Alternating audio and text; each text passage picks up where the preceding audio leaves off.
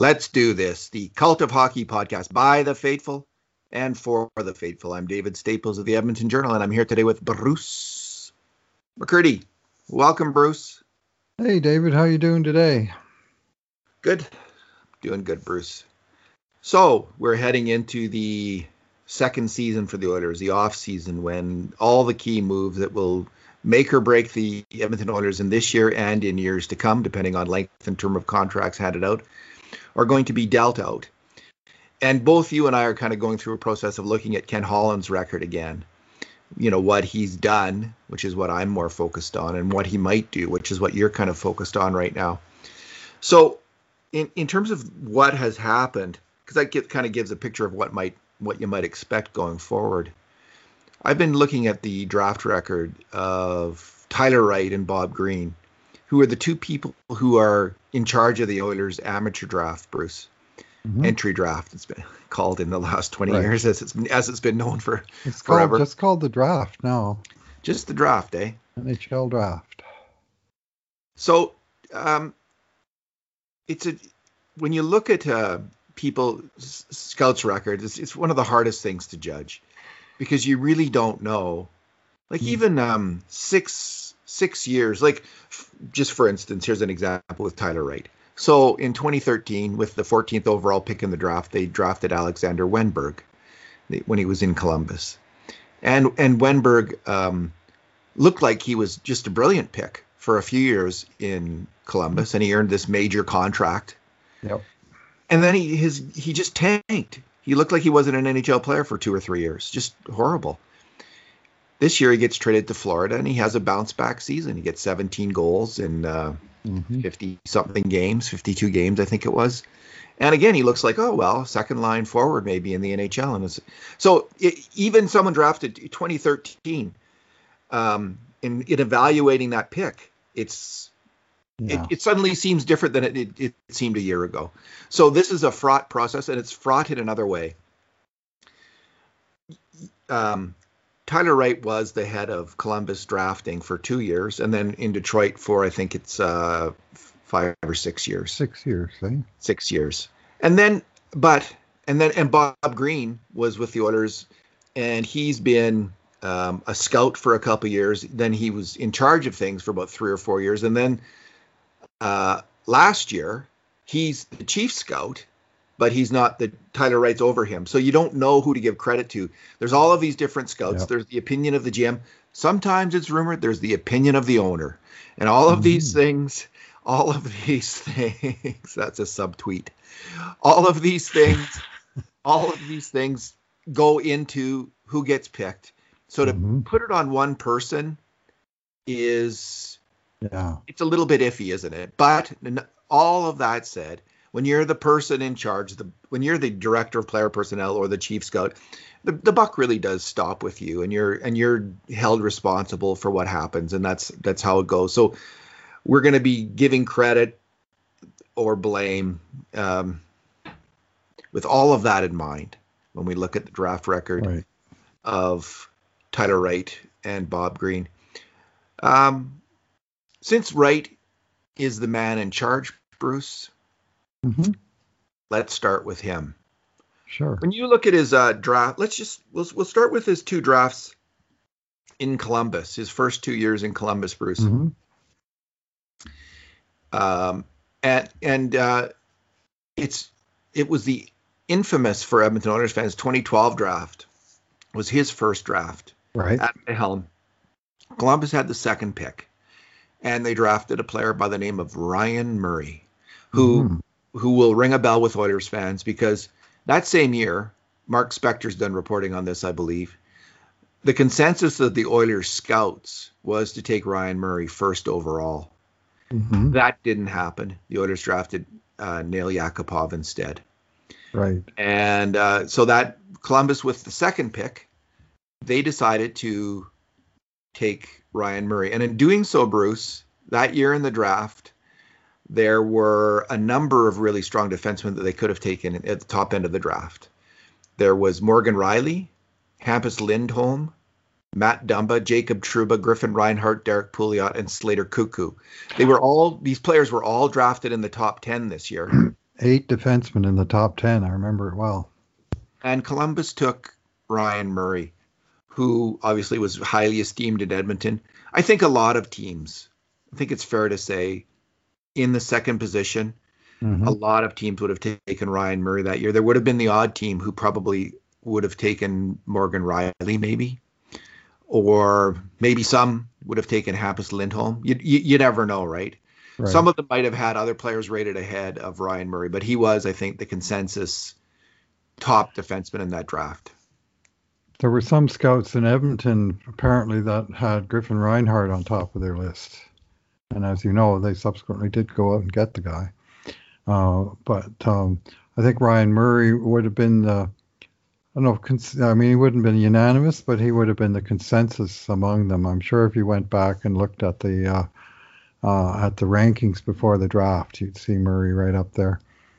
And I mean, he's played 395 games, Ryan Murray, and all I can tell you is that if he hadn't had a bunch of injury problems, he'd be way over 500 by now, and he'd probably have you know a lot better results. He you know events subsequent to the draft really impacted that pick, so it's it's hard to say.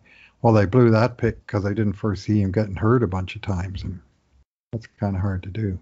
He was injured in his draft year, but um, you're that's a fair comment, Bruce. The fact is, he's only had two healthy seasons since um, there's only one season when he played all the games, Mhm. and he's m- missed significant parts of five seasons with in, with with injuries. Mhm. So that's a really he's really been hammered hard by injuries. When he has played, he's averaged he's he's not been a power play guy. He's never worked out as a power play guy. He seems to be kind of a second pairing defenseman. Uh, you know, playing 19 uh 18 19 20 minutes a game. Kind of, you know, Adam Larsson minutes. Uh I think he's used on the penalty kill and at even strength. Kind of I don't think he's third pairing. He he's a cut above that at least on on Columbus. So I think he's a decent defensive kind of defensive puck moving left shot D man um, when he's not when he's healthy and but that's very rare for him to be healthy. There was a couple, you know, for a draft to work out, Bruce. What what you, what I think kind of the standard is when you have a high pick, you, you really it's not fair necessarily because what we, we we just went through what happened with Ryan Murray. When you've got a pick in the top ten, especially in the top five, you've got to hit on it, and it's a huge blow to the franchise if that does not happen. So I'm gonna, you know, it's it's hard to pick on right for that. That was his that in, in all of these years that was the highest pick he had to work with, and it Mhm. didn't work out. But there's extenuating circumstances outside of the first round. I think for um, I think for a draft to work out, you need uh, one of these top 12 players. So these are the top seven forwards on your team, the top two lines, third line center, top 4D, and your goalie. Every single year in a draft, I think you have to get one of. If you're going to be a successful amateur scout Mhm. running the whole department, and you have these six, seven picks or whatever you have that year, you need to get one player who can fill one of those roles on your team. And by that standard, the 2012 draft paid off. They got Josh Anderson in the fourth round. And although he's had a he's been up and down with injuries throughout his career as well. Also, yeah. He he when he's healthy, he's definitely a top six forward, a power forward. They also got your Eunice Corpusalo. Yep. When you look at his record as a goalie, it's kind of up and down. I'm not I'm not sold on him as a as an NHL goalie, but he is a backup in the NHL. So I don't think he he meets that standard. But I think that this draft, when you just go look at his record, Bruce, you'll see his his uh, save percentage is up and down. Right. Um, Josh Anderson, though, I think puts that draft along with Ryan Murray, who, who I think was a, a solid choice in the end and has become a if he if he got healthy for the next five years, all of a sudden, if he could figure out a way to get healthy, I don't know if he's got like how debilitating his his injury history is cumul- cumulatively on his career right now. But you could see Ryan Murray helping a team win the Stanley Cup. I could still see that. Like if the Oilers signed him this summer, for instance, Mhm. um, you know, as a, as a stopgap until Philip Broberry's ready. Um, that that might not be a terrible move. So I think uh, in this draft, I'm going to give him a pass mark on that first draft. okay. What do you see Yeah, in the so second? three three NHL players there. I mean, Yeah, that's exactly. pretty good. And, and he, you know, he just had the normal picks in the you know one one rounds one through seven, mind you, at the very top of all those rounds. But getting three NHL players is a is a good draft. Let's move on to his 2013 draft. What what do you mm-hmm. see there? How do you think he did?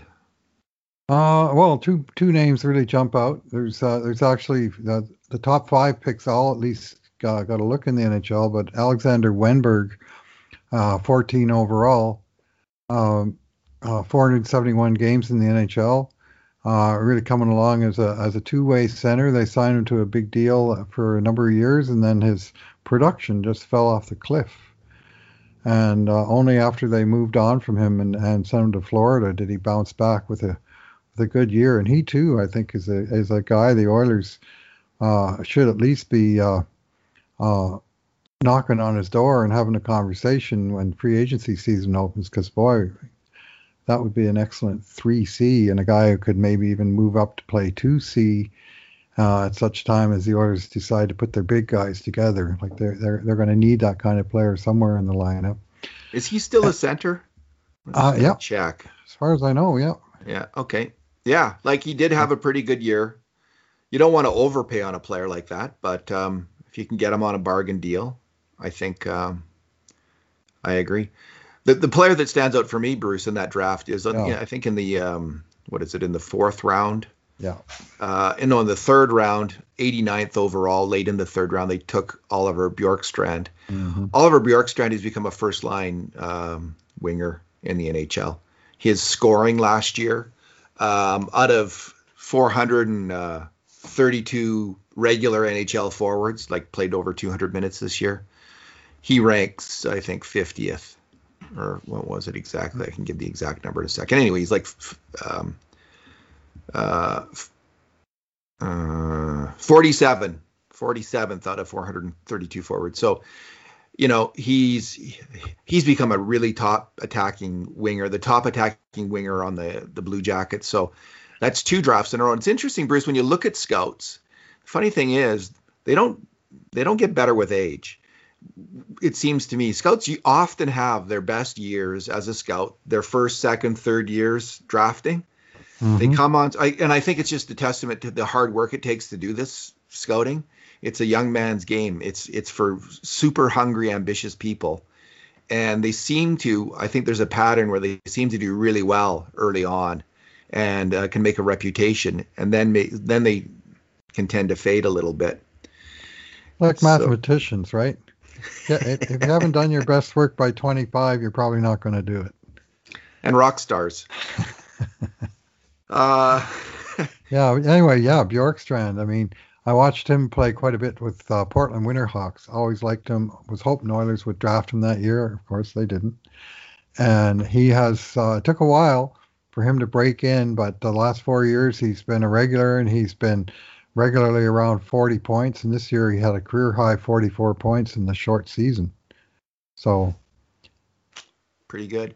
Yeah. So I, I I would say like this is a, a hit draft. Mm-hmm. They did have two first picks on Kirby Rychel and Marco Dano, which have not worked out, right. and a second pick on Dillon Heatherington, Dillon Heatherington, a defenseman that didn't work out. But you hit mm-hmm. on you get a you get a couple forwards like this, especially if Wennberg, I guess it would be Wenberry, goes on to uh, have a good NHL career.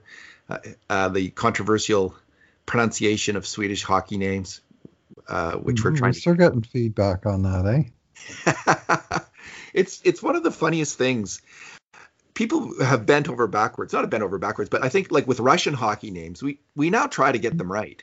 We now try to say them like you know it's not Karlamov. We don't we ta- we call him Harlamov, right? Mm-hmm. So everyone knows now how to say Valery Harlamov's name, mm-hmm. and only and, and, uh, many Russian players, but with the Swedish players, um, you know that in Sweden that Berg is you know Wennberg Broberg. It's it's Wenberry Broberry from listening are listening to uh, Swedish hockey games. That's how all the announcers pronounce all these players. It's not Philip Berglund, it's Philip Berglund.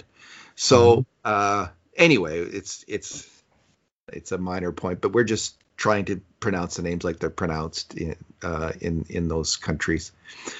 Um, 2014 draft. He moves on to Detroit. Bruce. He takes over in Detroit. And in mm-hmm. that first year, he's got the 15th overall pick in the 2014 draft, and he takes Dylan Larkin. After that, he, he, there's really no hits. In the fourth round, he takes a player called Christoffer Ehn, who's had a cup of coffee or two in the NHL, but really hasn't made it. 114 games. I'm surprised. Like doesn't look like he's going to be an NHL player at this point, and no one else in that that draft year. So he had one really solid pick, though. He had mm-hmm. the 15th pick. He did not waste that pick, although Dylan Larson had his probably worst year as a professional this past season he was he was in playing through injuries and he was on a really, really bad team and his line mate uh, Tyler Bertuzzi got knocked out after a month of play, and he just had a rancid year. But I think Dylan Larkin, you, I would consider that to be a really solid pick at 15th overall. Not quite in the Mike Bossy, Joe Sakic class of number 15 overall picks, but he's not in the Alex Plante uh, Robert Nilsson, Ryan O'Marra class of number 15 overall picks either. He's uh, he's a nice player, Dylan Larkin. Was Mathew Barzal taken 15th overall as well? Uh, 16. 16th. Yeah.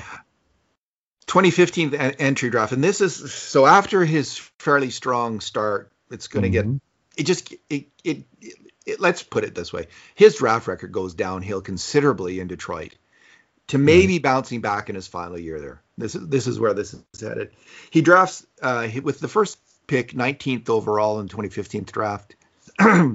he takes Evgeny Svechnikov, who was rumored to be highest high on the Oilers board if they had drafted hadn't traded that pick, uh, mm. which for, Griffin Reinhart.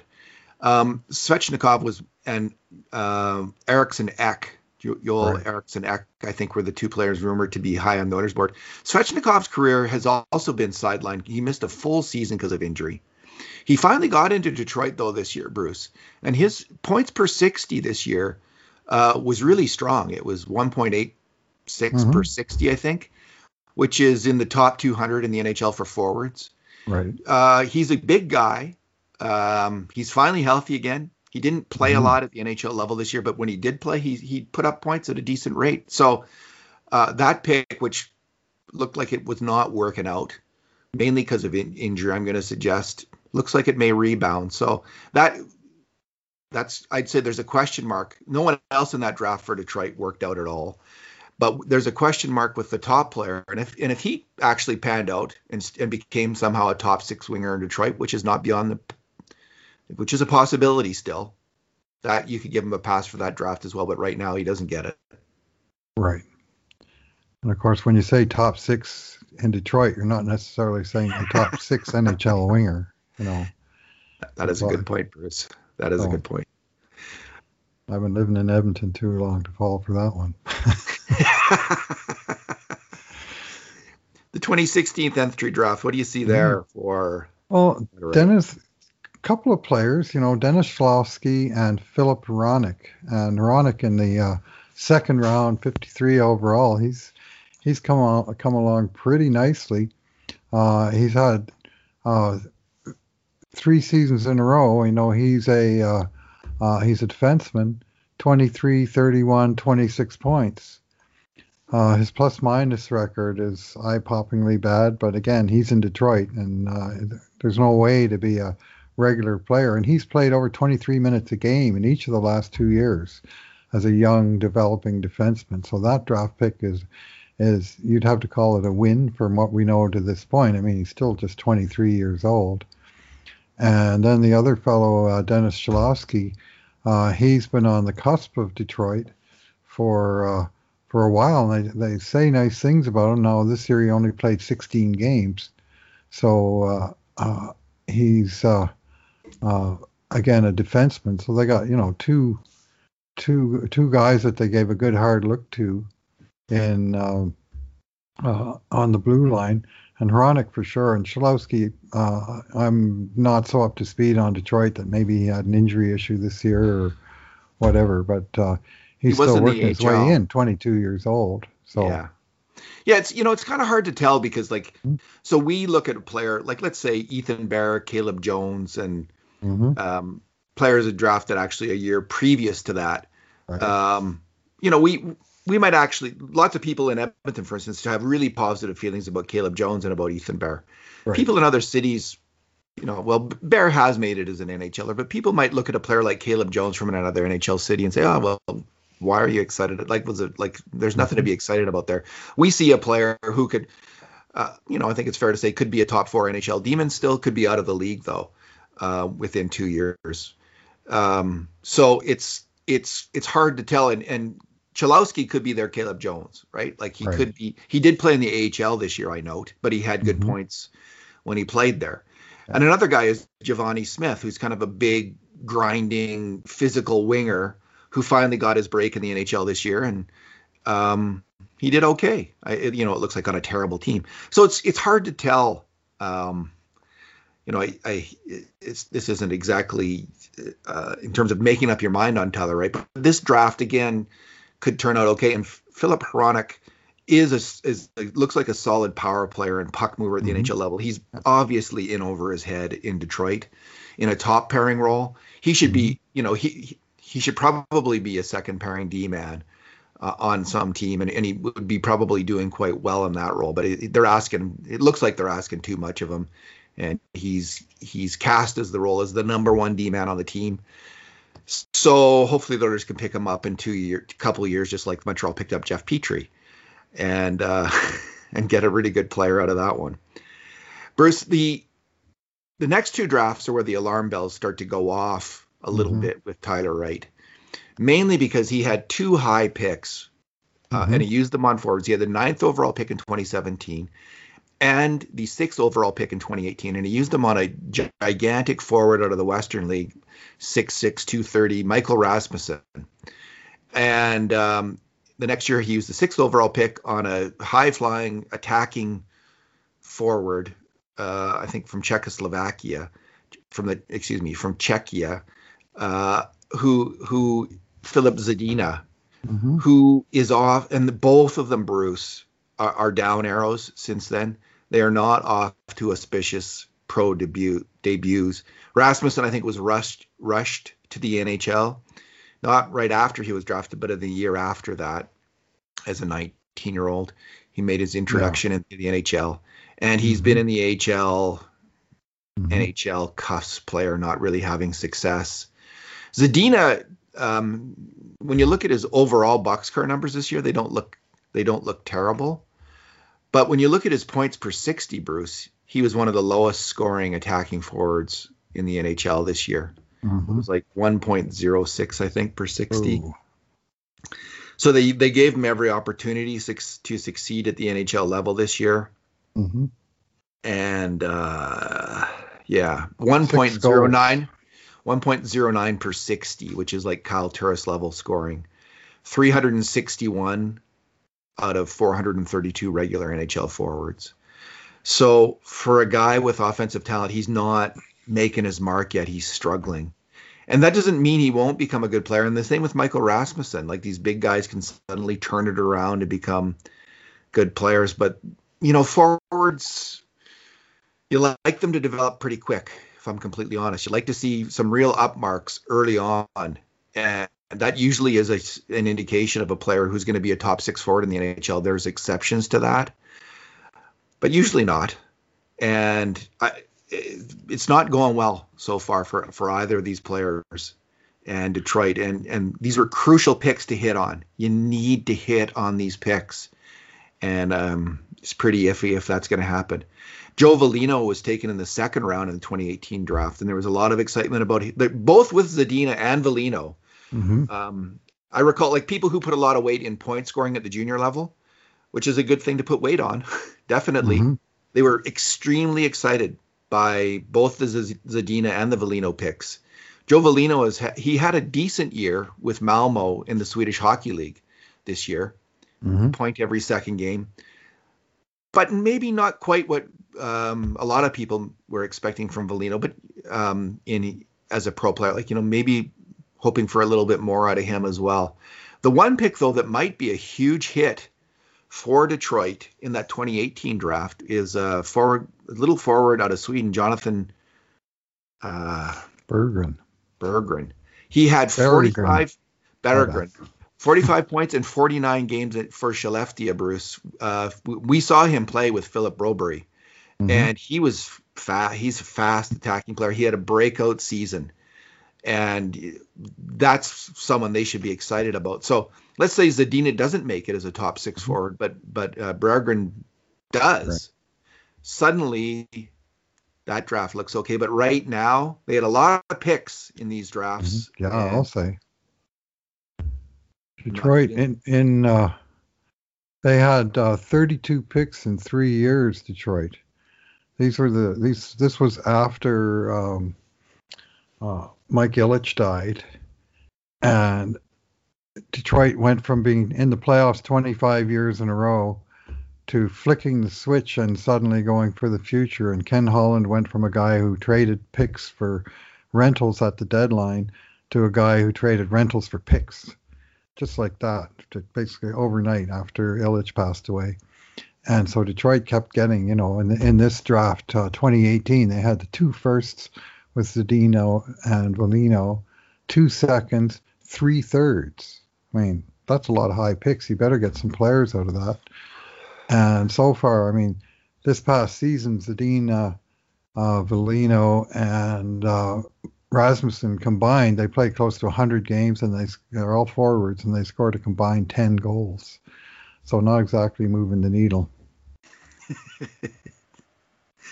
Good summation, Bruce. Now, if Berggren does work out, maybe, but you got to do. I just think these two drafts aren't looking. They're not trending well for Detroit at this point. Put mm-hmm. it that way, right. at all and these were Tyler Wright's firmly in control. Okay, here's the good news, Oilers fans. In his final season, and this is complicated because Steve Yzerman comes over from right. Tampa Bay. I'm just guessing, tucked in his pocket was Tampa Bay's draft list. And so, how much of this was um, Tampa's scouts at work, and how much of this was Detroit's scouts at work, Tyler Wright's work? Mm-hmm but they, there's lots of up arrows from the 2019 draft, the, Tyler Wright's final draft in Detroit, uh, including the top pick Moritz Seider and um, a German player who played in Sweden this year and had a really good, strong season in the Swedish Hockey League. Bruce, he I'll say he he crushed it over there. And there's a couple other defensemen taken in the second round. Antti Tuomisto, who played with Carter Savoy and Oilers pick in Denver, and Albert Johansson, who played in Sweden as well in the Swedish Hockey League. Albert Johansson had a really good year as well, and so did Tuomisto, it looks like. So, um, and then topping that all off in the sixth round, Bruce, they take another, you know, they go the Michael Rasmussen route. They take another gigantic monster forward. This time, 6'8", 240 pound Elmer Soderblom. Oh yeah. From Frölunda in Sweden. Now he made he made Frölunda this year, and he was play he played about half the games in the pro for Frölunda as a as a 19 year old, but he absolutely crushed it in the World Junior Tournament. I mean, I, oh. if you watch Sweden, the, the, you, you, thought, who's yeah. that guy? This yeah. gigantic forward mm-hmm. Mm-hmm. who had some who has some skill and can make plays, mm-hmm. and you just think, wow. I was watching that guy and I was going, I remember that guy because he played here in the Hlinka Gretzky uh, under 18 tournament in 2018, and I was very impressed with uh, with uh, Soderblom, and I thought he'd be a good candidate for the Oilers. And you'd think that the Oilers might have a few scouts in the stands at a tournament in, in uh, Rogers Place, uh, but he went all the way down to the sixth round, 159th overall. Absolute steal at that spot because uh, he's not like a speedster, but he is absolutely gigantic, as you say, and he's very smart. He's, uh, he, he really plays his position well, and as I recall, he's pretty darn good in the face-off circle. I mean, he's got a lot of power, and, and you know, it's sort of a decent, uh, uh, coordinated guy, just not fast. But I mean, probably faster than he looks because he's so damn big that he doesn't need to take as many strides to cover the ice. And he sure seemed to be in the right place a lot. And uh, sometimes that place was down in the in the low slot, creating disturbances so that the skilled guys around him, uh, and uh, Sweden had a few of those guys as well uh, that were uh, um, that were able to do damage uh, in part because of uh, the work Soderblom was doing away from the puck. So again, we don't really know is is this a Tyler Wright pick or is this a Steve Yzerman secret draft list right. from Tampa Bay pick? But you know, Wright's in charge of that draft still, so he's Mhm. he's going to get some credit. And I think Mhm. that draft, i- i- you know, good work, Tyler Wright on that draft. So overall, we see a fairly strong start, hmm pretty iffy middle section, pretty Mhm. iffy, and then this final draft, which which can give some hope. He's if the Tyler, go ahead. Alexander Wennberg of the scouting world. Yeah, so maybe not. what so happens next is the question. if he was just in charge of the Oilers draft, I'd be a little bit worried, you know, honestly, because again, scouts do their best work, generally speaking, early on, and um, but he's not. He's not alone. He's Bob Green is still the chief scout of the Edmonton Oilers, listed on. on uh, that's what his job title is. and we look at Bob Green's overall overall record, Bruce. He took over he's been a scout on the Oilers. He's been involved in Oilers drafts since the 2014 draft when they took Leon Draisaitl uh, and William Lagesson. They didn't have a lot of other picks. So there was a couple, you know, of course they were the third pick overall with Draisaitl, but they didn't miss. Like they hit on it. They didn't take. say. Sam Bennett had a pretty good year in the end. Um, maybe he's going to turn out to be a better player than he he was in Calgary. But they didn't miss on the Draisaitl pick. They they they had a home, grand slam home run pick, and Bob Green um, was a Western-based scout at Mhm. that time. So I'm going to suggest he probably had a hand in that. William Lagesson was another pick. Now we don't know if Bob Green had a hand in it. The next year, just before the draft, Stu MacGregor's gone, and Bob Green's in charge of that draft. So we don't know again. Is this Stu MacGregor's list? Is this Bob Green's list? But what we do know from the 2015 draft is that in the in the fourth, fifth, and sixth round, they draft Caleb Jones, Ethan Bear, and John Marino, which is in terms of getting use, making good use of low round picks. hmm These these are all of their type. These are either home runs or grand slam home runs because you're not expecting players at this level to make it as as NHL players, and all of them have a really good shot at becoming. I'm going to say Marino and Bear have good shot, and Jones all have a shot at being top four D-man in the Oh, NHL. yeah. Still, Marino is that already. He's already Pittsburgh. there. Bear has been one in Edmonton, and Jones has that chance. So hmm Yeah, and it'd be nice to see what uh, that scouting staff might have done had they retained the numbers 16, 33, 57, 79, and 86 picks, all of which got traded away.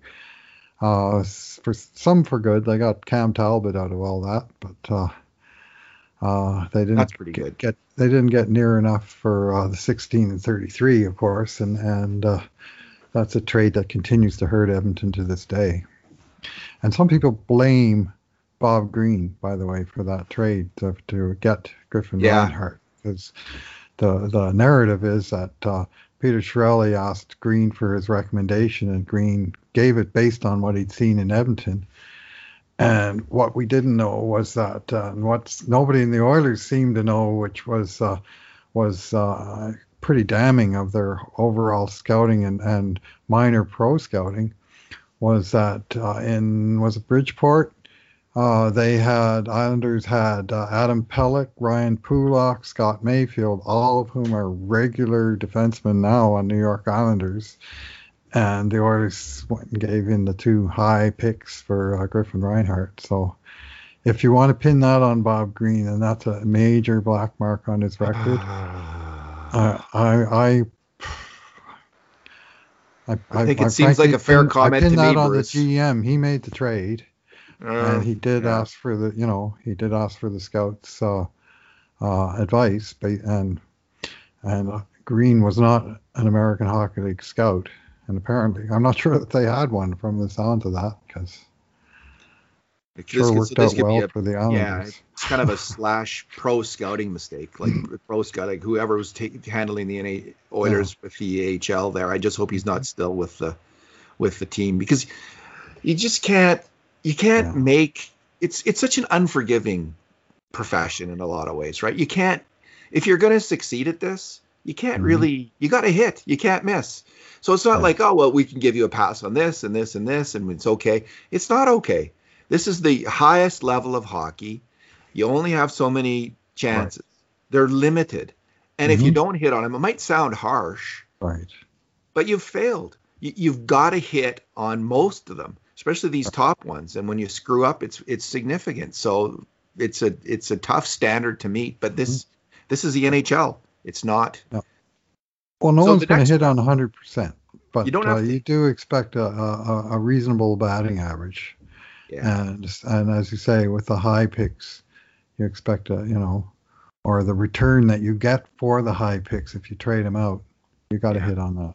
Got to and this this segues to the next draft, 2016, which was looking kind of iffy a year ago, mm-hmm. but it's starting to seem a little different here. I mean, yeah. a year ago, everyone would have said, "Oh, well, Columbus, they're laughing because they took Pierre-Luc Dubois over Jesse Puljujarvi." Well, Jesse Puljujarvi just had a, a, year as good, if not better, than Pierre-Luc Dubois all of a sudden. So maybe this is going to look differently. If Jesse Puljujarvi turns out to the players that we're starting to we think like a top six forward, two a strong two-way top six forward in the NHL, then the 2016 draft for the Oilers is is a success. If he doesn't, then it's not. Tyler Benson is still kind of in that he might make it, he might not category. He's had mm-hmm. he just had a really good season in the AHL though. Yeah, he did. And it looks like he's probably gonna, you know, the, the word, the rumblings, it looks like he's gonna get a chance to make the Oilers this he year. Deserves one.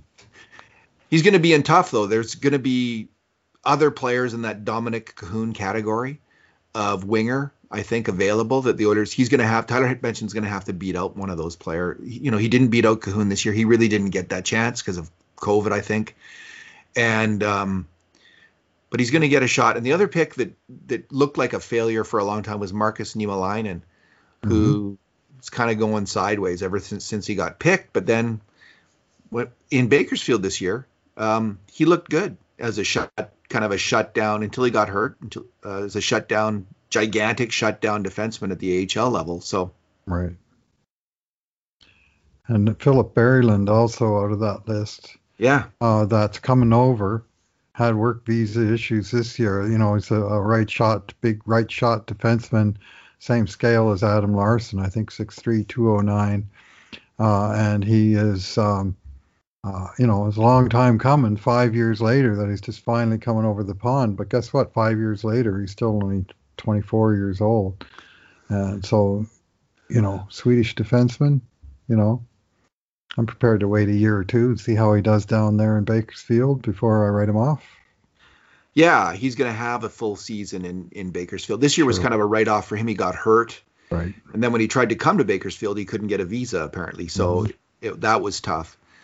So that draft, Bruce, is kind of a still a question mark around it, but it's looking yep. better than it did a year ago uh, for, from the Oilers' perspective. I can mm-hmm. tell you mm-hmm. that because of Puljujarvi. 2017 draft. What do you make of that, Bruce, for the Oilers? Well, they took a they took a major gamble drafting uh, tiny Kailer Yamamoto in the first round, 22nd overall.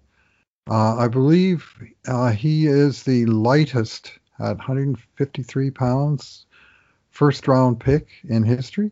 I think I, I heard that uh, correctly. Uh, just, a, just a little guy, pick. but but a, a fearsome uh, competitor, and it took him a, a, couple of kicks at the can, but uh, he got uh, two tryouts in Edmonton. He got sent back to Seattle for his last year. He got sent back to uh, um, he got sent down to Bakersfield his first year, his, uh, his next year, and then finally in his draft plus three year, they actually started him in Bakersfield instead of Edmonton and called him up. And since then, he's been a regular. But uh, he had a much better season, half season last year than he had this year. He took a step back. He played twice as many games, but scored fewer goals and points in uh, the season just passed than he did the year before. And, and uh, he he brings a lot of game, David. I like him as a player, but whether he's a you know a, a second line or third line right winger, I think that remains to be determined. I, I, see him as you know he's a uh, he, he you know he's a gamer. He's a good defensive player. He's got a, a, a good you know he's got penalty killing type skills. He's you know he's he's got good awareness on the ice. He gets in the lanes and he certainly gets in the battles. So I've got all day for Kailer Yamamoto. Uh, but uh, I sure like to see him score more than one goal in 29 games the way he ended the season. So he really fell into a. It almost seemed like a little bit of a crisis of confidence when he got a scoring chance. Yeah, yeah he's he's got to work on his shot. We've talked about yeah. this before. The question I like we hear about the work Brayden Point has put in on his mm-hmm. skating, mm-hmm. things like that. You know, this is what Kailer Yamamoto, if he wants to be a top six winger in the NHL, he's going to have to put in this work in the offseason. This offseason is crucial for him. He's got to get stronger. He's got to get mm-hmm. a little bit bigger and faster on his skates. He's got to get a better shot. He's mm-hmm. he's just got to do these things, or he will not be a top six winger in the NHL. It looks mm-hmm. like so. Nonetheless, overall, I'm going to say this draft, which they also took Stuart Skinner, who had a major step up in his play this yep. year. Like his his save percentage, he went from an iffy, very iffy starting goalie in the AHL mm-hmm. the previous season to a good starting goalie in the AHL mm-hmm. this year, like someone that the team could count on. the even the most exciting pick possibly in this draft was Dmitry Samorukov, taken yeah. uh, third overall. And um, until he had, a, I think, a separated shoulder that ended his season, some kind of shoulder injury, uh, of course, that ended his season in with uh, CSKA in Moscow. He, Bruce, man, he looked good. We both watched him play this mm-hmm. year. He played such a, he, you know, he had been, a, like his rep had been as an erratic hockey player. Um, who could look great one moment. I think uh, Sean Patrick Ryan has referred to him as the good Dima and bad Dima. Mm-hmm. And this was just based on this aspect of his game where he would look great and then he would look horrible all of a sudden. Mm-hmm. The player yeah. we saw in Moscow this year, mm-hmm. He was a metronome man. He was tick, oh. tick, tick, get the puck, move the puck, get the puck, move the puck, oh. stop the other guy, get it, move it. He just looked, he looked like he could play in the top four in the NHL mm-hmm. one day for a team. Yeah, well, he was among the uh, outscoring leaders in the in the uh, KHL. Uh, as I recall, he was plus 24, and he was on for 38 for and only 14 against. And this is playing most of the season, playing top four minutes. And he uh, uh, uh, and he was playing the right side, left shot defenseman playing the right side, but with a strong, solid partner, Klas Dahlbeck, that used to be an yeah. NHLer, and they were a real good, safe pairing. And and uh, Samorukov impressed with the simplicity of his game, which which was kind of unexpected given the, you know, his previous track record and and uh, what we'd seen and heard, especially heard about the guy. I was expecting a lot more erratic than what we saw in uh, CSKA. So definite up arrows for for uh, mm-hmm. you know three players from that drafted. I mean, Kailer Yamamoto, from the moment he was drafted, with the question marks around him, I, I would still give him an up arrow. Oh, and I'm going to say Bobby Lalonde, Bruce. Mm-hmm. Uh, well, he's listed at 155 pounds. There you go. And he and the other the other proviso is he was drafted in the second round, but he oh. was drafted 17th overall. Right. Okay. So he was drafted higher than Yamamoto, mm-hmm. and he's a, essentially the same size. So there's been he's the only I don't know if there's other really tiny guys, but he's certainly mm-hmm. one of them who was. Uh, and Bobby Lalonde had kind of a well, he played 641 NHL games, oh. And he had seasons of 2017, 17, 17, 24 goals. So you know, he was we'll a see. player he was a player in the NHL, and we'll see if Kailer, Kailer Yamamoto can be a better player than Bobby Lalonde. But uh, all right, moving on, Bruce. Let's go to the the uh, 2018 draft. Mm-hmm. This is the draft of Evan Bouchard, Ryan McLeod, Olivier Rodrigue, and Michael Kesselring. So there's some up arrows there as well. It's interesting because the the other defensemen drafted around Bouchard that year uh, who are they? A lot of them have made it in the NHL oh, already. Right. And um, so I'll just I'll just go down the list. Drafted first overall is Rasmus Dahlin, mm-hmm. who was actually kind of a disappointment in Pittsburgh this year. There's question marks around him now. Mm-hmm. But um, other drafted seventh overall Quinn Hughes, eighth yeah. overall Adam Boqvist, by Chicago, and yep. both Hughes and Boqvist have made it in the top four of their teams. Although in Chicago's case, it's not such a massive accomplishment. And then the Oilers had an interesting pick. They could pick Noah Dobson, who's mm-hmm. currently on the power play for the New York Islanders and getting regular minutes there, or they could take Evan Bouchard. So Bouchard, uh, Dobson's already made it. Question marks, I guess, still around Evan Bouchard.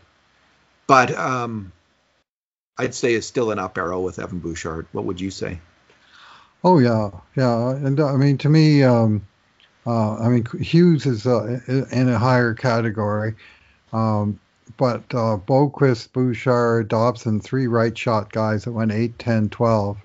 Uh, you could have thrown a blanket over the three of them then, and I, in my mind, you still could.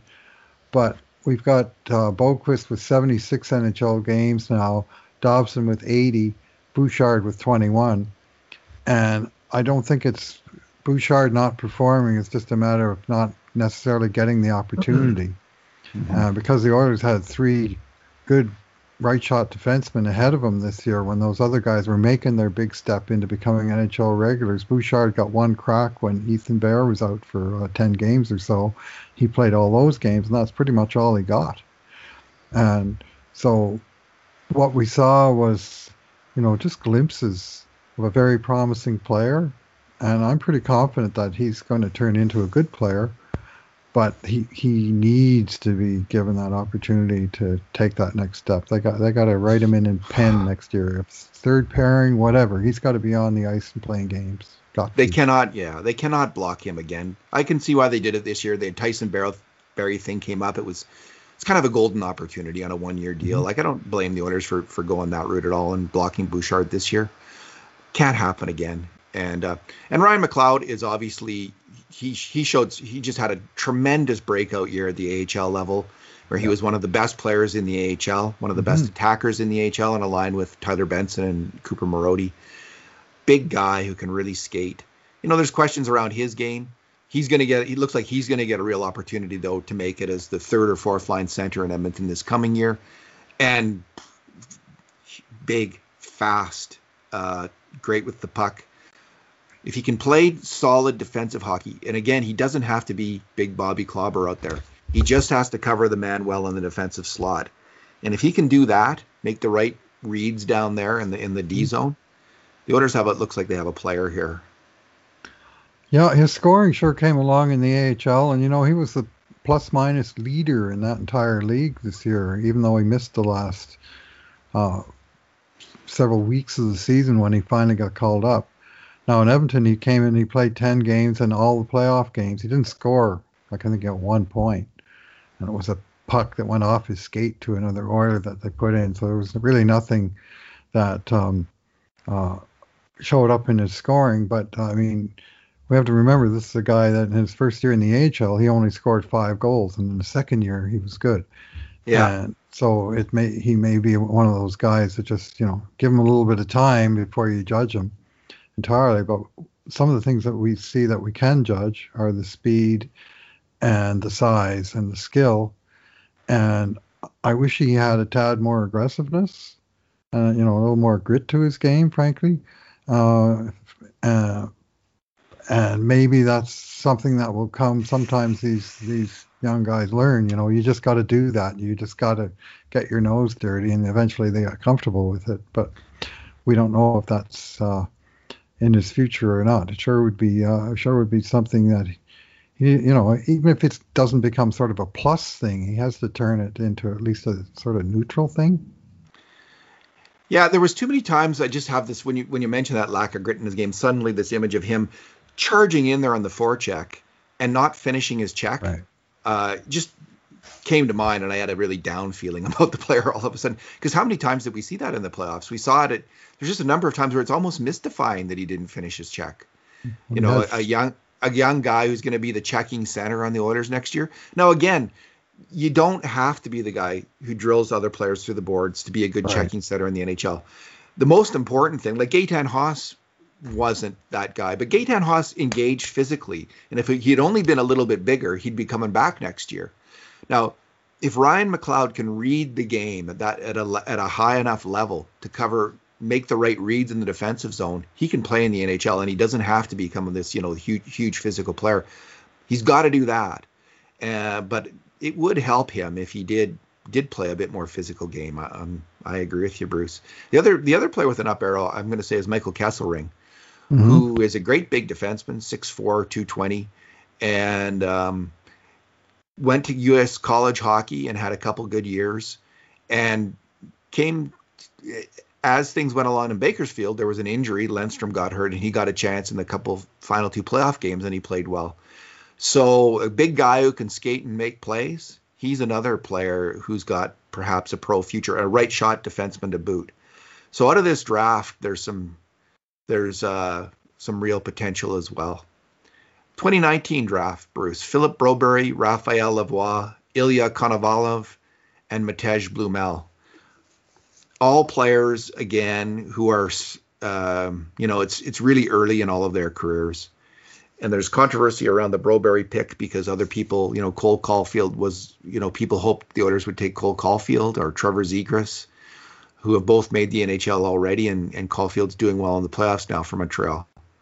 So there's some controversy around this draft, but mm-hmm. there's also some really good signs from this draft as well. Yeah. Oh, yeah. There, there's. Um, uh, um, I mean, Broberg is. Uh, you know, he's a he's a gamble on future development. I mean, the raw skills were there from the beginning. He's another player that played in that Hlinka Gretzky uh, tournament here in 2018, and he grabbed everybody's eye right away with his with his combination of size and speed. Like he could just pick up the puck in his own zone and just ramble up the ice with it and you know hit the blue line with speed and create some chaos. Like he, he wasn't like an obvious finisher, but he sure was a a, a, a guy that you know could push the play in the right direction and push it that way hard. And lots of you know very raw, lots of rough edges. Um, but very promising. And obviously, uh, Ken Holland and and uh, the scouting staff uh, saw the promise in that player. And uh, oh, they missed Soderblom is another question, but they they got uh, they got that player, and they uh, you know obviously they prioritized him at number eight overall, which was a little higher than he was on in many rankings. As you say, with Zegras and Caufield still on the board, that's one that those are two players that people are going to be looking at and seeing, oh, of course, they're forwards. It's not an easy comparison, but it will be an easy comparison if Broberg doesn't make the NHL because it's clear that both Zegras and Caufield are going to be top six forwards for quite a few years to come. So he had a weird year, Philip Broberg in Sweden. He, you know, I'd say for the first half, till he got hurt at the World Junior Tournament. I really liked what I saw in this player. He just there were he was up and down. He was inconsistent, yeah. but when he was yeah. up, was he yeah. ever up? He is a great big defenseman. Mm-hmm. He's listed at Hockey DB six three two oh three. I wouldn't be surprised if he's an inch taller and ten pounds or twenty pounds heavier than that. Uh, at least by the time he gets right. to the NHL, he's big. Mm-hmm. And can he ever wheel? Like he mm-hmm, there, yep. you know, that he reminded me like that combination of like just in terms of tools, not in terms of yeah. performance. Right. Like Serge Savard, this great big guy who can wheel around the ice and is good with the puck. Mm-hmm. Now he's a long way from the performance of Serge Savard. Mm-hmm. A long way, but the, that's the tools. That's what we're talking. That's what they're. That's what the scouts are seeing, and the performance was starting to come too you know, when the confidence was high and he was wheeling with the puck in games, like he would either go from being shy with the puck and not making mm-hmm. plays to actually having a lot of confidence with, and it seemed to to waver in games. Now in the second half of the season, I didn't see him as much, and he started to make. When I did, he was making a lot of defensive mistakes, and that was the word out of Sweden. He was making right. he he was make he was not taking the man consistently, giving too much gap, turning over the puck, and by the end he wasn't playing a lot either. So he didn't finish with a lot of confidence. But so I'm not. I just it's hard to know. But I'm not down on this pick. I I think there's, you know, on the small ice mm-hmm. in North America, someone that big and that fast, if they can right. get him thinking the game, making the right calls, like I think he's going to be in the AHL this this coming season. He should no, be in the AHL, but mm-hmm. have him work with Manson down there. Mm-hmm. Um, Dave Manson, who's I think an excellent coach from mm-hmm. from the results we're seeing get him working with Dave Manson, and we'll see how this player turns out. I'm, you know, I, people who are down on this player, give. I'm just going to say, I suggest have some patience here, because right. the, the toolkit is is immense and it's outstanding, even if the performance doesn't yet match that. Yeah, well, the the red flag for him is that at the beginning of his second year uh, in the uh, top Swedish league, he started on the top pairing and he was getting like 20 minutes a night. and by the end of the season in the playoffs, he was the seventh defenseman on the same team. So Correct. his his ice time just crashed. Yeah. And uh, his, I mean, the injuries probably had something to do with it. Although they claimed he was, you know, healthy enough to be playing a couple weeks after the World Juniors, but he did never seem to recover the form that he had in the early season. And this is a, you know, a, a top ten draft choice in his draft plus two year uh, season. Uh, Moritz Seider, the German fellow that Detroit drafted six overall in the same draft, he won the SHL Defenseman of the of the Year. That's Yeah. hard to do for a non-Swede. Swedish defensemen typically win that award, I would imagine. Well, the great Swedish defensemen we have, well, Moritz Seider, you know, like he clearly is, you know, trending very well indeed. Yes. And trending is is uh, a little alarming, and certainly at best you can say muddled. He's not sort of clearly trending up. That is a fair comment, Bruce. That is a fair comment. Did they trade for a defenseman?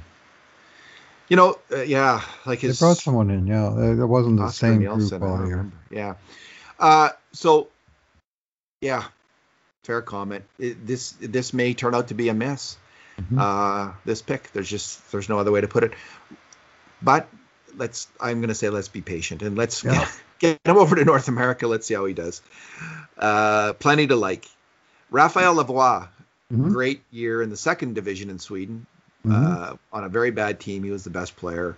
Rough, tough, gets the puck, go to the net. I just love that about him actually in those games. What I what I saw in that aspect, he went to the AHL for the final bit of the year and kind of had up and down results. He Yeah. um, point every second game. So Uh, well, another he, great he would have a point a game for five games and then nothing for five games, as opposed Yeah, to that's how it worked. He, he was, yeah, plateau high, plateau low. It seemed to be his trend. So So uh, I'm going to give him an up arrow since the draft, Mhm. though, because I, what, what I saw in, in Sweden in this in that second division was was was a player who loved to take the puck hard to the opposition net and had a has a really good shot and a mean streak. So these are all highly NHL translatable skills, mhm, and the Oilers could use a sniper and a shooter on the wing. yeah, He could be the guy. He's going to be in the HL next year as well. Yeah. Ilya Right. Konovalov, um, he kind of he had he's a Russian goalie, a smaller goalie, but um, and he didn't have as good a year as the season he had before in the in the KHL, but he's now signed a HL contract. Um, and, NHL uh, contract with, she's- with an yeah, AHL component. yeah, yeah. So his save percentage this past year, Bruce was 923. It's pretty good. the KHL has really high Ridiculous. save percentages. Yeah. So this is probably about average in the in the KHL. Um, it was actually an improvement over his 2019-20 season when he was at 912 save percentage, but he looks like a solid solid pick at that at that level in the draft. Third round pick, 85th overall. If you can get an NHL goalie out of that, that's pretty good. And the next pick is actually he was a uh, 20 year old when they drafted him, but he was a 20 year old who just uh, had an exceptional year in the KHL. I believe 930. yeah He won a bunch of rookie awards, and uh, uh, and then he he wound up this year. He somehow got beaten out by Eddie Pasquale, a former uh, Bakersfield Condors goalie who got hot and won the number one job. And I think Konovalov was out of favor because he wasn't going to sign another contract there, and so they just kind of buried him. But uh, he's a, he's a promising uh, young goalie. They always have a few of them, and the, the challenge will be to find uh, playing time for them all. I wonder if that didn't happen to Broberg at the end of the year, where like where his play dropped off, but also he's not coming back, and they know it, right? And they they have other players that are. So at some point, you just think, unless you're really killing it, like Moritz Seider, like he he wasn't Yeah. going to get benched, obviously, but Broberg wasn't in that category. But maybe he was. Maybe he got a little less playing time also because okay, well you're you're going to be moving on here, so we're going to be moving on r- right now. I don't know if that happened. I'm just speculating, Right. but it's a possibility. The orders, Uh, I think it, what did what what did Matej Blumel get? It was the um, uh, fourth round, hundredth overall pick. Mhm. So again, this is we're getting in the category of players who are not at all likely to be NHL regulars when they're drafted. This is a really iffy part of the draft. You know, what is it? Maybe one in twenty guys at this stage in the draft become Hundred? NHL Regulars one in thirty. It's not Uh, high. Yeah, one in twenty. I think. I'd, I'd say one in ten, but it, it's not high. But it's Yeah. Uh, So so, that- but anyway, I guess it depends how you define NHL regular. player. yeah, like top six winger. It's definitely. Oh, yeah, yeah, it's definitely one high. in one in fifty probably. Anyway, he had a great year, really, really good Mm-hmm. year in the Czech league. Mhm. He is a Czech hockey player, and 17 goals in 49 games. Uh, from the highlight clips that I saw of him, he just has he was a he's a one shot shooter again. He's a sniper. So they they've drafted three guys in the last two drafts: Blumel, Lavoie, and Carter Savoie, who are one shot scorers. That's their primary skill. And is that ever a good idea, Bruce, to draft that kind of player if you're the Edmonton Oilers right now? Because that's what you're missing. Now you can say, well, Cole Caufield's that guy. Yeah, he was. So that hurts. That hurts a little Mhm. bit. Starting to hurt. But um, they've got three guys, and Maksimov, Kirill Maksimov, who we didn't mention, is also in that category of a one-shot shooter. Right. He never really showed that at the AHL when he was there. That uh, in in his one full season there. They've got some promising guys here, and he's Blumel's one of them. Yeah. Yeah, so is Maxim Denezhkin, the last pick of that uh, 2019 draft. Saw some good video of him uh, uh, from Russia. Still a kid, of course. I mean, we're talking about 2019. So, you know, you're talking about a guy who's uh, just looking up his birthday. Yeah, he turned 20 during the season. Just 5'10, 165 pounds. So that's uh, uh, uh, that's a strike against him being an NHL player, but uh, it's uh, certainly possible to succeed at that size, but you have to be, you know, exceedingly good uh, to do that. But uh, he, sure has some good hockey smarts and and uh, made some some uh, some great passes, where you know, great vision that he showed to my eye that uh, he found a, some guy in the open that I wound up with a fairly easy shot. So So this was Bob Green's last year as the director of player personnel, or, like the, the the guy in charge of the draft. mhm. I'm not exactly sure of his title, but the guy in charge of the draft last year, where he's alone the top guy. Ken Holland is already in place there, and in Ken Holland's pocket, for all we Mhm. know, is Detroit's draft list, which Right. Tyler Wright would have put together. right. So we don't like the top pick with with uh, Broberg. We don't know what influence that the, the Detroit draft Mhm. list had on Edmonton's pick. But so that's something to keep in mind in terms of rating Bob Green. So this last draft, the 2020 draft, we know that both Wright and Green are key players for the Oilers. So you know, I'm going to get we, we could almost be 50, 51 49 in terms of who's responsible for it, maybe or maybe 60 40 with Wright being the 60. But they have both these guys, and I'm going to say Bob Green. I've liked Bob Green's drafts. I Mhm. think there's there's really interesting players every year, and every year Mhm. there's guys that look like they can make it still. So, I, I overall, other than that Griffin Reinhart thing that you brought up, which is kind of major gaping wound in his record, um, I like what Bob Green has done. And this last draft, the 2020 draft, and it's it's funny. Like drafts always look best maybe the the moment of the Mhm. draft, and then they start looking you know. But this the Mhm. 2020 draft looks better. I'm going to say significantly better right now than the moment it happened. right. The Dylan Dylan Holloway was the first first pick, 14th overall. He just had a fantastic season in American college hockey, and he is he's a big, fast, and aggressive center with some skill. Bruce, it, it, looks like they may have hit a home run with that pick, maybe a grand slam home run. But it's not just Dylan Holloway in that draft. Right. There's other picks. There's Carter Savoie taken 100th overall. He was one of the top scoring. He was a top scoring forward on his team, I think, at Denver. Mhm. Uh, let me just confirm that. And he was a absolute sniping gem at the NCAA level this year. Mhm. Tyler Tullio, 126 overall. He went over to play in Slovakia because there was no OHL. That's how you know he had the Right. pulled, pulled the strings there, and he he played well in this Slovakian top pro league. Maxim Berezkin, um, fifth fifth fifth round, 138th overall. He had a good year playing in the Huge second. guy. Huge guy. I think did he make their World Junior team? I think he did. Uh, I don't think he? so, but he played in he played some games in the KHL. Yeah. And you know, and again, he he uh, he and D- Denezhkin, who's you know rhymes, Berezkin, Denezhkin. They played uh, on the same line in is it the VHL? It's uh, one of the developmental leagues there. Yeah. And, and, the last pick, Jeremias Lindewall, Bruce, has just mm-hmm. been named as one of the candidates for the Swedish World Junior Team this coming year. He was so he was taken 200th overall. Wow. And uh, so that's not bad that you get on the 200th pick. You get a player who looks like they might make the Swedish World Junior Team. Mm-hmm. Yeah. What do you think of this draft? Yeah. Uh, well, way too early to judge, but yeah, there's up fair. arrows. I mean, Holloway and Savoie both definitely had up arrows. Both of them were big time scorers in the AJHL. And Holloway had kind of a not highly productive uh, freshman season and NC2A, and that's when he got drafted. Was after that, and then this year he just ripped it up. His his he went from 0.5 to 1.5 points per game uh, in NC2A.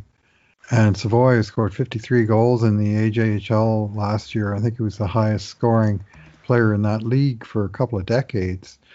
Uh, and he w- went right into college and he started scoring right off the bat. I think he tailed off a little bit, but he still had you know very good uh, totals for uh, for the season for a freshman. And uh, he's a he's a real sniper, first shot scorer, as you say. Gets in, gets into good spots and uh, and not shy about letting letting her rip when uh, when he has a, a, opportunity to do so. He's got all kinds of skill, and uh, t- he had a just a great year. He was the top goal scorer on his team, uh, just a few points back of the top uh, point getter on his team. Mm-hmm. He he's going to play one more year, obviously, of college hockey, but I wouldn't be surprised if he goes pro after that. Right. He could even go pro this coming year. You never know, but I, I think it would probably be advisable for him to to play uh, to play one more year. So Bruce, I overall, I'm going to say Bob Green has a pretty good record mm-hmm. so far drafting, and Tyler Wright has more of a checkered record. Together, mm-hmm. maybe they can get it right. I guess the the what you'd like to see in a scouting department, an amateur, is is fresh people coming in, mm-hmm. because you do often see that burst when someone comes on. Um, typically, you see it. So um, even though Bob Green's done well, maybe he's done doing well. That's not unheard of with even the best ama- amateur mm-hmm. scouts. So that's the one thing I would think is that you know they're both been around this doing this a long time. They scouts don't tend to get better right. with more experience. Mm-hmm. So um, maybe move them to the pro ranks. Maybe maybe boost the pro. Um, have right. them do the AHL. Have them do mm-hmm. pro scouting now. Both of those guys focus on that, or at least in bring in someone new to help out at the amateur level. That's that would might be a move that the Oilers would consider. Yeah. yeah. Well, what what would be proof in the pudding for me is to see somebody uh, from a little lower down in the draft really hit it out of the park and, and move up the charts quickly without having, you know, the, the Oilers have had. Uh, I mean, Ryan McLeod. I mean, second high second round pick. He's got a chance to be that guy where he's arriving ahead of schedule. You know, uh, as a uh, uh, in his in his second pro year. So he still has one full year on his ELC. If he plays that whole year in Edmonton, then uh, he's ahead of schedule. But I look at these draft lists and I see the guy, and the first draft choice has a bunch of games played, and all the guys below him are like single digits or nothing at all, year after year. And, and I've been beating on this drum for a long time that the Oilers don't have enough success and the Saturday portion of the NHL draft to bring up, you know, certain not not even necessarily stars, but uh, uh, support players, role players, uh, who are you know Oilers because they've come up through the system. It's the team they know, it's the team they love, you know. And you look at the good teams uh, in the playoffs, and you find those kind of guys. I, I mean, I named those three Islanders defensemen. I could probably name you about eight guys from the Tampa Bay Lightning like that that are, you know, playing key roles on the team now that, uh, uh, you know, were lower draft picks and and almost any successful team you can look at, you can say, well, look at that, you know, third line center and that fourth line winger and that second defenseman, uh, second pairing defenseman that nobody thought much of, but here he is in the NHL killing it, you know. And there's, I mean, Ethan Bear, he might be one of those players. He's promising in that regard. And otherwise, I mean, Jujhar Khaira has been the one and only for years, you know, that, uh, you know, he's up to 250 NHL games now. And I'd say even at this point, nine years on from his draft, you can't really say he's killing it, but you can say at least they got an NHL player, a role player out of it. That's uh, you know a worthwhile player, but they haven't had near enough of that kind of success in in the uh, uh, Saturday portion of the draft. Yeah, so let's we've talked about those 12 key players on every NHL team. Mm-hmm. You know, the only the the players that for this coming season Mm-hmm. who might step into that 12, into the 12. So Evan Bouchard, really good chance, but he's a top pick. You'd, you'd expect that, right? Pulley, Puljujärvi, same thing. Yamamoto, same thing. So it's Mhm. not First round but pick. the Oilers do need is they need McLeod to be the 3rd line center to step up, or Dmitry Samorukov to be the the second pairing left D. You know, and if he had played a full year in Moscow, didn't get hurt, and we saw what like if that was more fresh in our heads, and if we had seen that all year, Mhm. that would make that is not a stretch. This is a very good hockey player, and he's big, and he's Mhm. got pro experience now. Two years of any of one in the AHL, where he was okay-ish maybe, but one in the KHL where he kind of crushed it. You know, Samorukov isn't. It's not crazy talk to think about him as make earning an NHL job next season. Mm-hmm. Um, certainly as a third pairing D-man, that would make a lot of sense actually, Mm-hmm. and should be should be you know they shouldn't block him necessarily like with a you know Chris Russell or Well, I guess the question is if if uh, Evan Bouchard winds up on the third pairing, which is very possible as a first year as a full timer, whether they'd want to put him with another youngster or maybe they would want to put him with a stabilizing influence. yeah Uh, so, you know, there's there's more than one way to play it, but certainly one of the guys on the third pairing needs to be a young up and comer. And I mean, and that's this year that was Ethan Bear that played a lot of time on the third pairing, and I think he's one guy that will step into the top four next year, and has at times in the past. So, like you say, though, they also need that.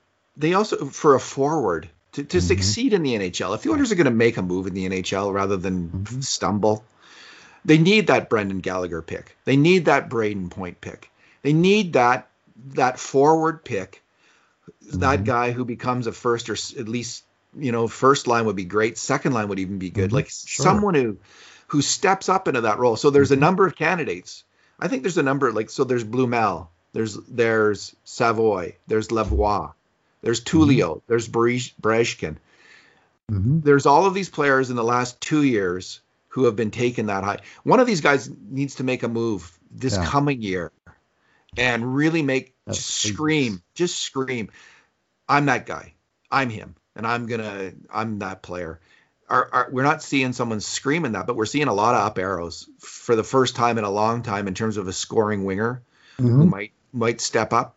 So and and Holloway has also he he was a you know a first overall pick. So again, you're expecting a little bit more, but Holloway is really Holloway made that move, Bruce. Like if he had been Mhm. taken later in the draft, that we he would be that guy. Right. Doesn't matter. I'm not going to hold his draft order. If he can be that guy who steps up into a top six role this year on the Oilers, hmm it's not a bad bet either. Um, then the Oilers, that's a huge thing for the Oilers organization. If they can get one or two more of these guys Mhm. stepping up in the, these roles, the orders are set. But they need it to happen. They need Or one of these they? players to come through, Bruce. Well, as I just wrote in my post, I mean, if you do the the core 12, the, you know, the Rich Winter template of of uh, seven forwards, including the three C, four D, and one goalie, uh, and the the one version, and you could argue who's who belongs on that list and who doesn't in, in a couple of spots. But my version of the list, eight of the 12 are free agents. So and five of them are unrestricted free agents. Those guys are not coming back, so they're going to need to replace them. and hopefully you don't replace them only by free agent signings, which tend to be overpriced. I mean, you got to find, you got to, you got to uh, get some some upward mobility from uh, from some of these draft picks, and uh, uh both McLeod and uh, Holloway uh, certainly are promising and have very promising seasons just past that maybe that's their version of shouting i'm the guy i'm the nhl caliber player yeah. and i'm on yes. my way so let's hope it's, it's high they, they, time they they're certainly doing the old what's his name Horshack you know me me mm-hmm. me you know mm-hmm. remember welcome back Kotter uh, they've raised their hand high in the air and mm-hmm. to get the coaches to get the organization's attention and it's not crazy to think that they could move into the, the the, the, Big 12 on the Oilers this coming year. And it would be mm-hmm. if they succeed in those roles that oh, nothing better than that. And if Samorukov also did the same, that would be mm-hmm. that would be massive. Right. Um, for the franchise. Now there's so there's Tyler Benson who's got a chance to do that. It's less mm-hmm. likely. And then there's these other guys with you know I don't I think that you leave Savoie even though he had this fantastic year scoring. Uh, is there a, do you want to sign him to a pro contract right now? I don't know. Oh no, not until next March at the earliest, after next college season, and there's still time for him to come and get his feet wet in the pros. There's, I mean, ideally you want to groom him to be an NHL player, and if you were to turn him pro now, there's still zero chance he plays in the NHL next season. I just can't see it. And you have a lot of players who are going to be like Raphael Lavoie is going to be in the AHL. He's mm-hmm. going to be in a feature role. You don't you don't want Lavoie blocking blocking Savoie. You don't want mm-hmm. you know you hopefully Raphael Lavoie has a big year in the AHL next season where he's where he's on the top line and on the top power play and he's producing there right. and then he makes his move to the NHL the year after. So then Carter Savoie takes his place, and maybe he's on his wing as Matej Blumel and, and Tyler Tullio, and they're all one of those guys is then the, that guy at the AHL level, and then he advances to the NHL year after that. Doesn't take long for wingers. It shouldn't take long, and I I don't. I wish Benson had got more of a chance, honestly, this year at the AHL level, so we know more a little bit more about whether he can get it done. But um, so overall, Bruce, I just think heading into the draft, this isn't. It's a it looks like they have an okay team um, uh, of people making the decisions based on the last few drafts. So I'm not. This isn't. I think there's major question marks around pro scouting. There's less. This not. There's far fewer question marks around the amateur scouting that's what the Oilers have right now. Yeah, it'd be nice if they had more than two picks in the top 150 though. 160. They got two picks in the first five rounds. Well, there's that. There's that. So Looks like they're they had the Oilers have been they had five picks in 2018, six in 2019, six in 2020. Uh, this year, unless they, there's a change, they have five, and next year even they only have six. So unless they start somehow acquiring draft picks by some method, uh, they're going to be short the full complement of seven draft picks five years in a row. So that's kind of counterproductive to, to building a prospect system. Yeah, I guess they could try to trade somebody. I don't know who they're going to trade mm-hmm. because they're not exactly. Well, not exactly all these stacked. UFAs, they can't trade UFAs for draft picks. There are very rare exceptions where a team wants to negotiate with a guy, but that won't be happening this year with the Seattle draft anyway. I don't think. You know, when you look at all of these players, you know, we've just talked about a pretty long list of guys who are kind mm-hmm. of pretty promising. It it's Holland in the first couple years made a ton of bets on kind of you know Gaetan Haas, Joakim Nygard. I don't think they shouldn't go that route this year. They shouldn't block players with with those. I think they needed to do that with you know the year Jurcos of the world and mm-hmm. Granlund and uh, Devin Shore, these kinds of players. Don't that's doesn't seem like the best idea anymore when you have we haven't mentioned Cooper Marody, but you have Marody, you have Benson, you have Raphael Lavoie, yeah, you've got a number of players, McLeod, Holloway. Let's leave the door open for these guys to step. One of these guys, the right. best of them, or the best two of those guys, to step mm-hmm. in and, and, grab a job this coming season. Mm-hmm. And, and or maybe and error on Sam the side. Same deal. Go ahead. Sorry. Error on the side of giving a 22 year old a shot over a 27 year old, even if the 27 year old is this much better right now. Yeah. You know, rather than bury Tyler Benson, you know, for three years running. You know, give a guy like that, you know, at least a, a sliver of a chance to uh, to um, develop, you know, in, in, within the NHL. And like you could argue that all of these layers that Holland has built up of guys that they have to beat out, there's just too many layers for these young guys, and especially with a coach who likes his veterans. And the Oilers have very few guys on their teams these last years that were on entry level contracts. Well, you, you, want to beat the salary cap. One way to do it is to have to have have a couple of impact guys that are on ELCs. So, you know that uh, you know they have an upper limit on what they're getting paid you know what the cap hit is, more to the point, and uh, you know it can make big contributions. And uh, the Oilers have had uh, precious few of those, uh, and, and none that weren't sort of drafted in the very high in the first round. Yeah, it'll be interesting to see what they do on lefties. What a what a chaotic situation. Still not knowing what's happening with Oskar Klefbom, right? Because oh man. Uh, so they have Darnell Nurse, right? So they mm-hmm. you have Darnell Nurse, yep. and if you had Klefbom, then the easy thing to do would be to say, and you have Chris Russell. Then the easy thing, we're going to leave a spot open for either Broberg or Samorukov. Right. And we're because we're so we got these two horses. Mm-hmm. As it is now, though, that makes it it's harder to bet on youth in a way mm-hmm. when when when you have to you don't know what's going to happen with. Right. And you have Slater Koekkoek sitting there. You got Chris Russell signed. You have Nurse and the, the, the huge temptation, and you got Lagesson sitting there. The huge temptation will be to bring in another veteran, and which will free Samorukov out essentially. And you have Caleb Jones, right? You have mm-hmm. all of these yep. players. Yeah. So the temptation is going to bring bring in one more veteran guy, which is going to totally block Samorukov's development because he's not beating out Lagesson and Jones and Russell. There's just no spot for him. It's only there's only a spot for him if you if you don't bring in one more player. But with with Klefbom situation, they almost have to bring him in. So it means Samorukov will play another year in the AHL, which isn't, you know, it'll be his third year as a pro. He's still, they do, he can get through waivers, slide through waivers, and you'll know a lot more about him at the NHL level after the uh, one more season in the AHL. So it's not a tragedy. It's just, uh, it's he's he's blocked right now. Maybe it's okay. Maybe I, I guess I, I'm not necessarily against that wish we knew what was going to happen with Klefbom. Yeah, yeah, that's doesn't everybody. Yeah, my best guess is that the Oilers don't protect him in the expansion draft, and that Seattle doesn't pick him in the expansion draft, and then we're going to find out. But every reason to think he's going to spend some to a lot of time on LTIR next season because I mean he had the surgery relatively late, and apparently it's a very complicated recovery. So such terrible luck. I mean, to lose a, a, player of that caliber to you know such an extended period. And it's not like you know he's had Tommy John surgery, and we can say with confidence that start of next training camp he'll be fine. No, he's had a kind of surgery that's uh, got plenty of risk and unknown outcomes.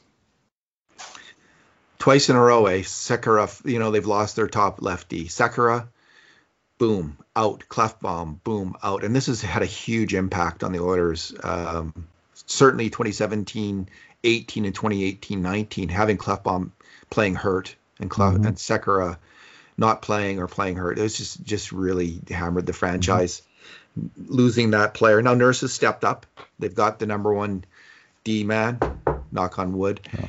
uh, in terms of the injury situation. But they they got to fill in around that. So we'll see what happens. And they've got so obviously there's lots of options now boiling up though and i like what ken holland i think he indicated that they're they're looking to build from within right now this is the right strategy when you have all of these talented young players accumulated in the draft that are mm-hmm. up arrows since the draft on bob green's watch um, let's see how let's let's see how some of them turn out i've got a good feeling bruce that we're going to get some good news with, with with two or three of them breaking through on the oilers this coming season good Sure hope so. yes. They need it, and they you know, and they need to have some some cheap players who can help. They they have to upgrade their bottom six, and they have to upgrade it. You know, uh, get, getting mediocre 27 year olds. Uh, I'm not sure that's uh, that's really the solution. Not when you know they're getting outscored to the degree that they have been in in their bottom six. And it would be nice to, you know, instead of having to to spend, you know, it'd be nice to be able to to bring in a real first class player at one of the positions that they need help, like scoring winger, for example. Yeah, Sure, it'd be nice to have one of those. You know, I mean, they had sure. Taylor Hall, they had Jordan Eberle, they had Patrick Maroon, they traded them all away, and they brought back no scoring wingers. Yeah, You know, I wonder if Zach Hyman, you know, he's mentioned a lot right now as a possibility for the Oilers. I think it's actually not out of the question the Oilers could sign hmm. that player. Wonder if he could be that player for Connor McDavid. You know, the Kunitz, that the Yeah. Kunitz kind of winger, two way winger, smart two way winger that worked so well with uh, Sidney Crosby for years in Mhm. Pittsburgh. That would be fantastic if that was to work out. And I, I can't say if if Zach Hyman's that player. I haven't watched him play. The other thing they can do with some of these prospects, Bruce, they need a third line center. Like I, I think if you're Yeah. counting on Ryan McLeod, I think as four C, that's a really good idea. As three C, that's not a good idea. Bob Stauffer on the Oilers now has been talking about trading for that for three C. Yesterday he was talking about that. You could use Samorukov. You could use Tyler Benson. You could use one of these players. Probably not Benson. His value's not there.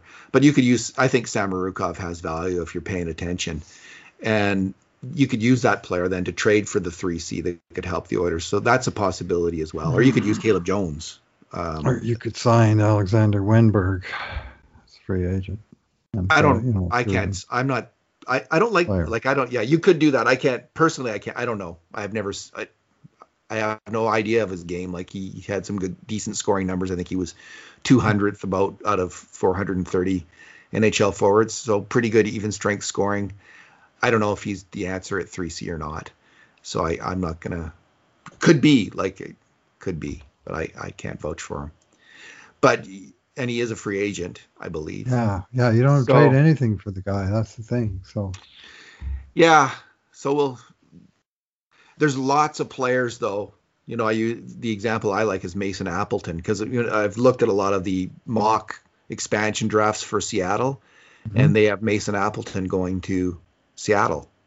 Well, if Winnipeg needs a defenseman or two, why don't you package up? Why don't you trade Dmitry Samorukov and Caleb Jones for Mason Appleton? Mhm. Would Winnipeg go for that? Uh, maybe.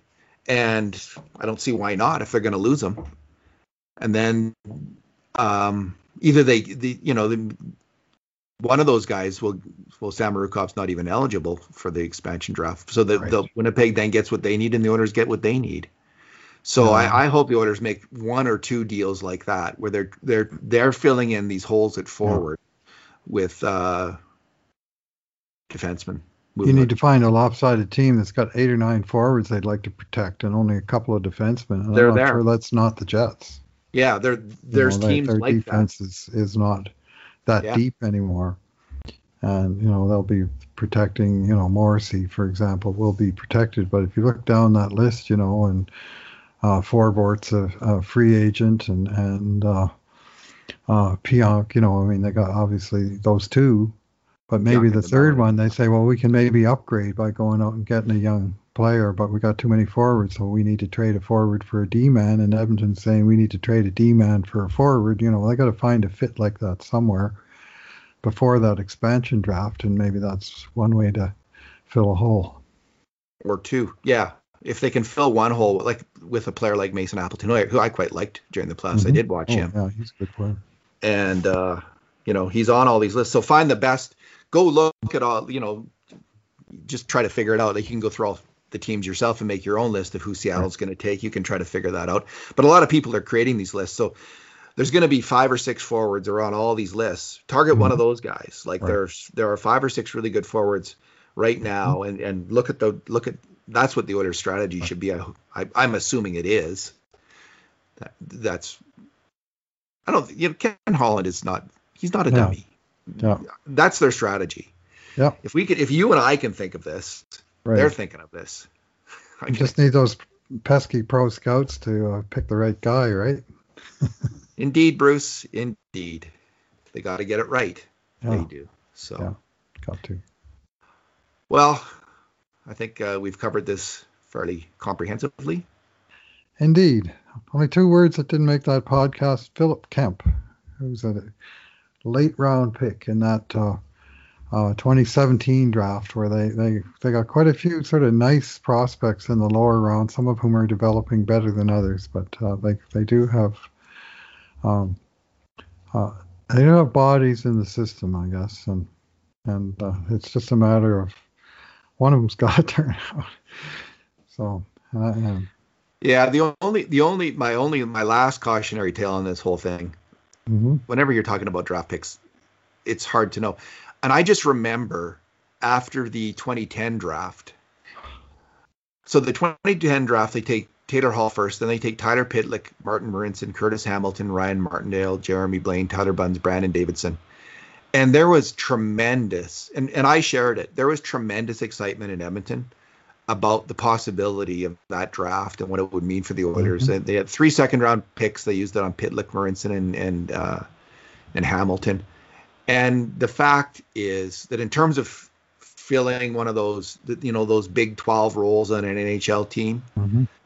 only one guy, Taylor Hall, first overall, right. did it. Right. None of the other ones. Marincin just signed in Europe. Tyler Pitlick has bounced around, and he's kind of bounced around as a bottom line player. Mm-hmm. And so there can be like as much as I'm excited about the last few drafts, I completely understand that that that early excitement, even if there's up arrows, and there was up arrows with Mhm. that draft as well for a lot of those players, it doesn't mean squat until they make it. lots of bigger guys, older, um, you know, late birthday type guys in 2010. And for all that uh, Oilers had this uh, Western Canadian network uh, scouring the province of BC in particular, somehow in 2010 they missed Brendan Gallagher, who went to uh, Montreal 147th overall. And you just kind of wonder, after having a great season with Vancouver Giants, and you kind of wonder, how the heck did they miss that guy? But is it because he was five foot nine, or is it, you know, I mean, there was no way to miss the guy when he played. I saw him play as a junior, and he, you know, he just stood out, always. Like he's, like, he's always stood out. But that was one that, uh, uh, that was one. That's one where I think Edmonton scouts, based the way they were, that was a miss. That was Oh, a God. good player that they they could have, and almost. I mean, there's obviously there's 30 teams. You can't say well, they, they should have had him, but geez, we went to number 147, they missed him. So, Well, they needed to draft Tyler that's a top. That's that's a core 12 player. Yeah, They need to draft good- Ryan Martindale and Jeremie Blain. I like that core 12. That's a good way to Mhm. describe it. The core 12 on a team. Mhm. You got to and you got to get one core 12 player every year in the draft. The the Oilers got one, Taylor Hall, Mm-hmm. first overall. Br- Brandon Davidson has been okay. Like that's a good late round pick. Like he's been a Mhm. journeyman NHLer, but geez. Yeah. How clear wins? You need wins. Sort of. Well, we got two or three guys that were on the cusp of the league. You need some, you know, someone that just surprises and outperforms and comes Yeah. from somewhere in the depths of the draft to become a, you know, a difference maker in the NHL. It's a, it's a long list of Oilers that you can go through that weren't first round picks. That just really wanna- haven't done that. I just want to let's just look. Just the last thing I'm going to do here is look for a core 12 player taken outside the first round. So uh, on the Oilers, so the the only ones that have a chance, Mhm. the only ones. Let's not talk about the recent drafts because it's too early to tell. So 2015, Baron, Baron Marino. Marino ha- has a chance to stick. So a core 12 player for five years, Right. let's say, is is a hit. He's got a chance to do that, and so does Ethan Bear. Sure does. Um, yeah. So before then, Bruce, we're looking. So Erik Gustafsson in the 2012 draft, core 12. 250 no. games in the NHL, but he's a third pairing guy in the NHL Yeah. specialist. So Outside of the first round, we got to go way back to, Yeah. and I'm still going back. Riley Nash does not qualify as core 12. Nope. Uh, Keep going. we're keep going. Jeff we're going. Where, I'm on 2000 and Jeff Petry's uh, second round pick in 2006. there we go. It's been 14 years. Bruce. now we could say Marino and Bear, so uh, 15 years. hmm Since since you can say with certainty hmm the Oilers drafted a core 12 core 12 player. Yeah. Jeff Petry is first round. definitely a core 12 player. He certainly And that- became one after he left Edmonton, if he wasn't already. He was definitely already. And before Jeff Petry, Yeah. Keep maybe going. Kyle Brodziak was he a third line? Nah, Yeah, maybe he was a 3C, but Okay, yeah. J- the, okay the, you got to go back to the 2012 draft where you hit Jarrett Stoll, was taken in the second round, 36 overall. He was definitely a core 12 player for more than five years. The Oilers have just sucked at drafting. They Mhm. just were terrible, hmm and and that's why the Oilers went through the decade of darkness. And the only way they'll get out of this decade, uh, uh, the only way they're going to turn this franchise around is for these guys Oh. to get it right. And and it looks like maybe in the last 5 Mhm. years they're going to get some core 12 player core 12 players out of that, but yet to be. And Yet to as, be as we've discussed and as you've written about, I mean, the, the difference between the pro scouts and the amateur scouts is that you get uh, kind of instant feedback on the guys that pro scouts bring in. You know, we knew a lot about Kyle Turris within about two weeks of the season starting, whereas you have to wait three, four, five, seven years for these draft picks to really sometimes show, you know, what they got. I mean, Oilers drafted William Lagesson seven years ago, and we still don't know what we got, right? Oh, we still don't know. no. We we can probably say with starting to get a sense he's not going to be core 12. right. Um, I think that's fair to say. I mean, it's still po- it's there's an outside chance, like, but probably was when he got that chance this year. Probably was going to seize that job, Right. and we didn't see that kind of seizure. All right, thanks for talking today, Bruce. Thanks for listening, everyone. And in the meantime, and in between times, this has been another edition of the Cult of Hockey podcast.